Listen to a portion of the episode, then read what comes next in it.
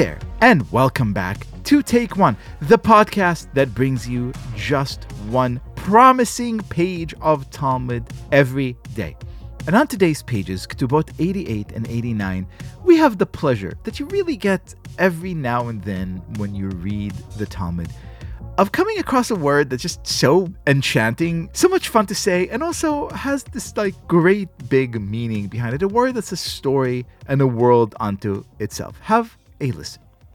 If a woman, if she, the Talmud is talking here about a woman uh, who wishes to divorce, if she produced a marriage contract and it was unaccompanied by a bill of divorce, and she says, My bill of divorce was lost, and he, her husband, says, Just as your bill of divorce was lost, so too my receipt for the payment of your marriage contract, your ketubah, was lost. And likewise, in a case of a creditor who produced a promissory note after the sabbatical year, unaccompanied by a document that prevents the sabbatical year from forgiving an outstanding debt. Prosbul, the word is prosbul, we'll get to that in a second, and demanded payment of the debt, these debts may not be collected. What is this mysterious prosbul described here as a document that prevents the sabbatical year from forgiving an outstanding debt?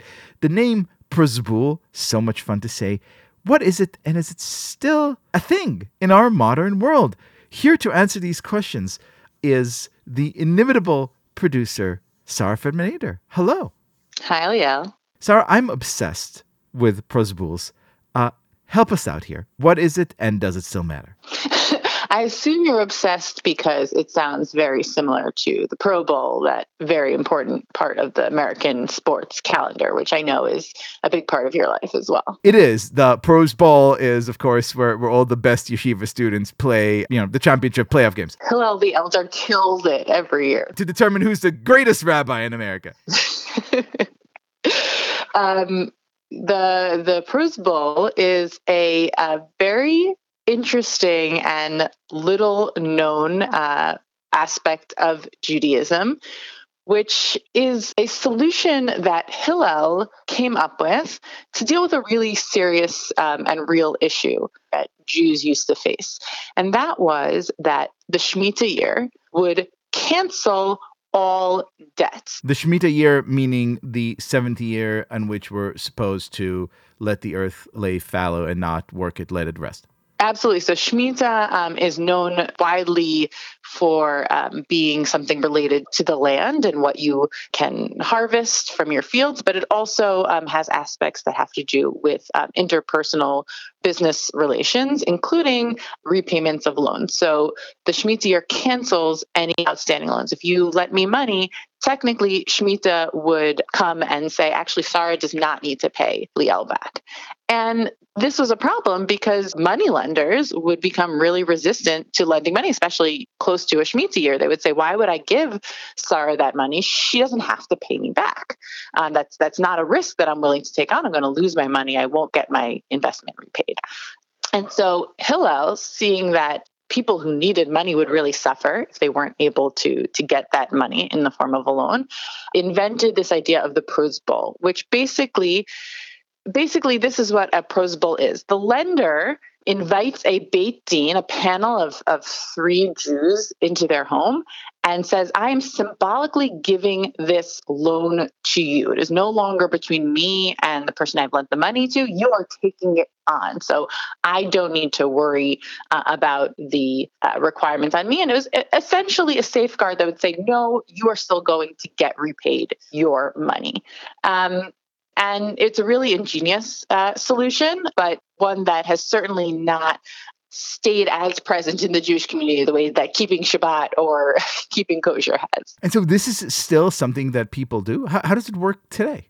So I would say it's it's pretty rare. Uh, the Rabbinical Council of America, the RCA, which is the body that oversees Orthodox rabbis in the United States, they recommend it. So it's not. Um, I don't think, and I'm sure that some uh, a listener might email in and let, let me know if I'm right or not. I don't think that it is required in this day and age, but the RCA does recommend it. And I had learned about it back in the day when I was learning Talmud in school, but had never seen one in person. Um, up until just now, I was able to witness a prozbul happening right in front of me. It was very, very interesting. Tell us about it. It happened in my community. There was someone in my community who had made a loan, and knowing that Rosh Hashanah was coming and would cancel out the need for this loan to be repaid, they invited three uh, three balabatim, three men from the community, to come into their home. They told they they arrived in their bathrobes because they knew that you know they were sitting as judges. They need to have their robes on, and it was an important event. Absolutely.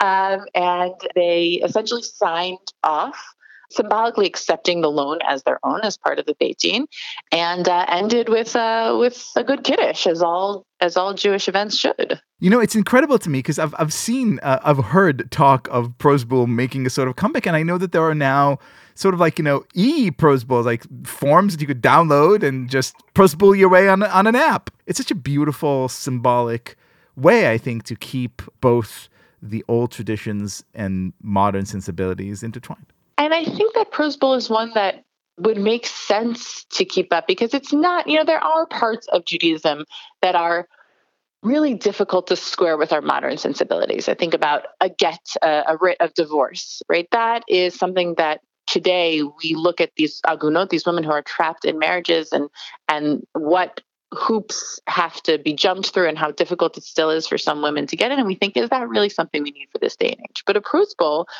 is there to keep the harmony between Jewish people. It says, no, you should still help each other out. You should still make loans to those in need. You know, we don't want this breakdown of society or this breakdown of trust. And and so yeah, I hope that more more people learn about it and look into it. I hope so too. And if you're interested, just Google it. Prozbul.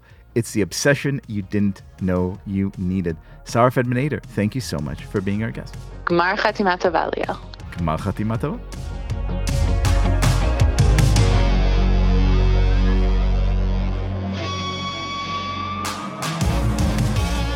This has been Take One. If you enjoy the show, and I hope you do, please go and rate and review us on iTunes or whatever platform you use to listen to podcasts. Each week, we will be releasing new episodes Monday through Friday, covering the entire weekly portion of Daf Yomi. Take One is a Tablet Studios production. The show is hosted by me, Liel Leibovitz, and is produced and edited by Daron Ruskay and Quinn Waller.